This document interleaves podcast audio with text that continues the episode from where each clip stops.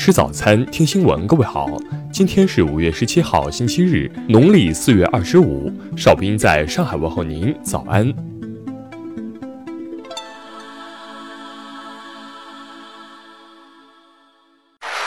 首先来关注头条消息。当地时间十五号。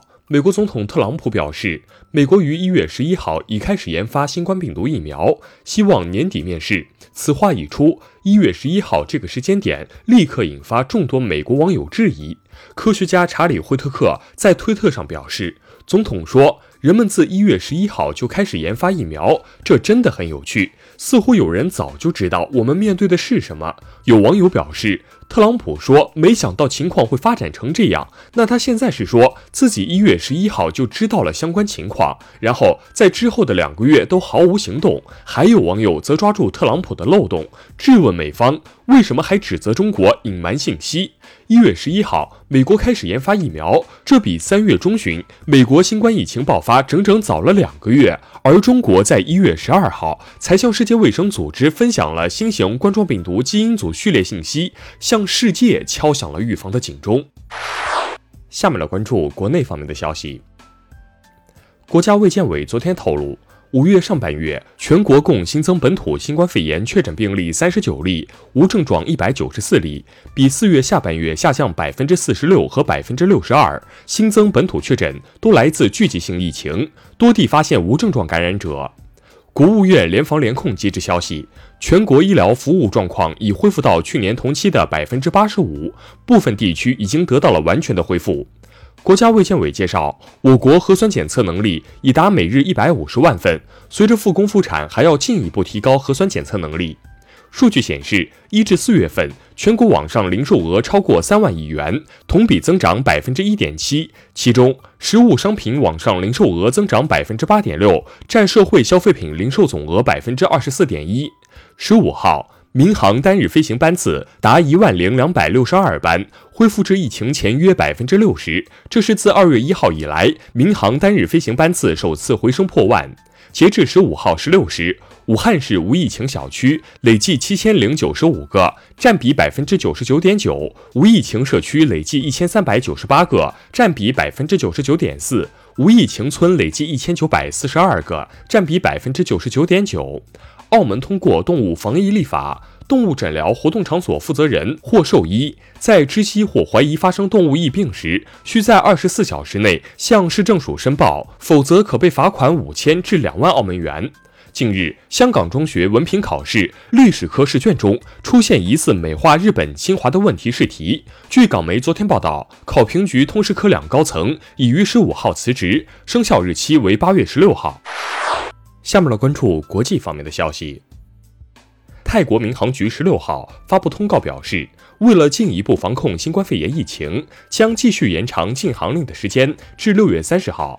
十六号，巴黎检察院发表公告称，卢旺达大屠杀嫌疑人费里西安·卡布加在经历了二十五年的逃亡后，在巴黎地区被逮捕。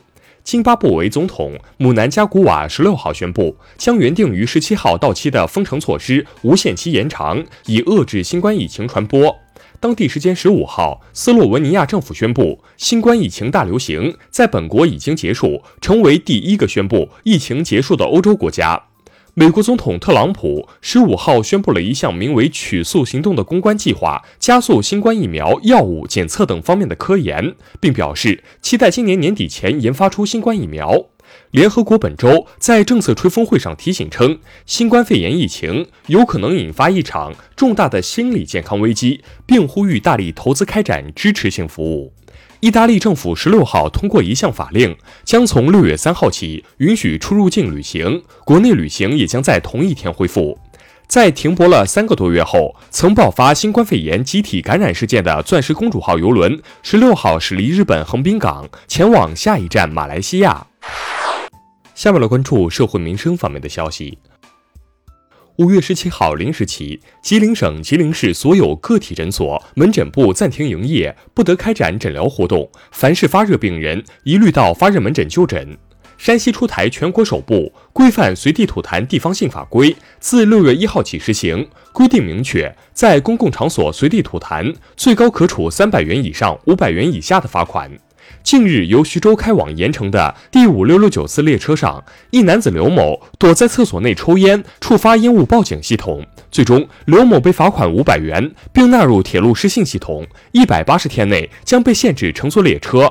十五号，福建厦门有市民举报，莲花中学初二一名班主任课上用两节课时间向同学宣传肖战，希望大家以他为榜样。当晚，教育局回应称，学校已对该老师停课处理。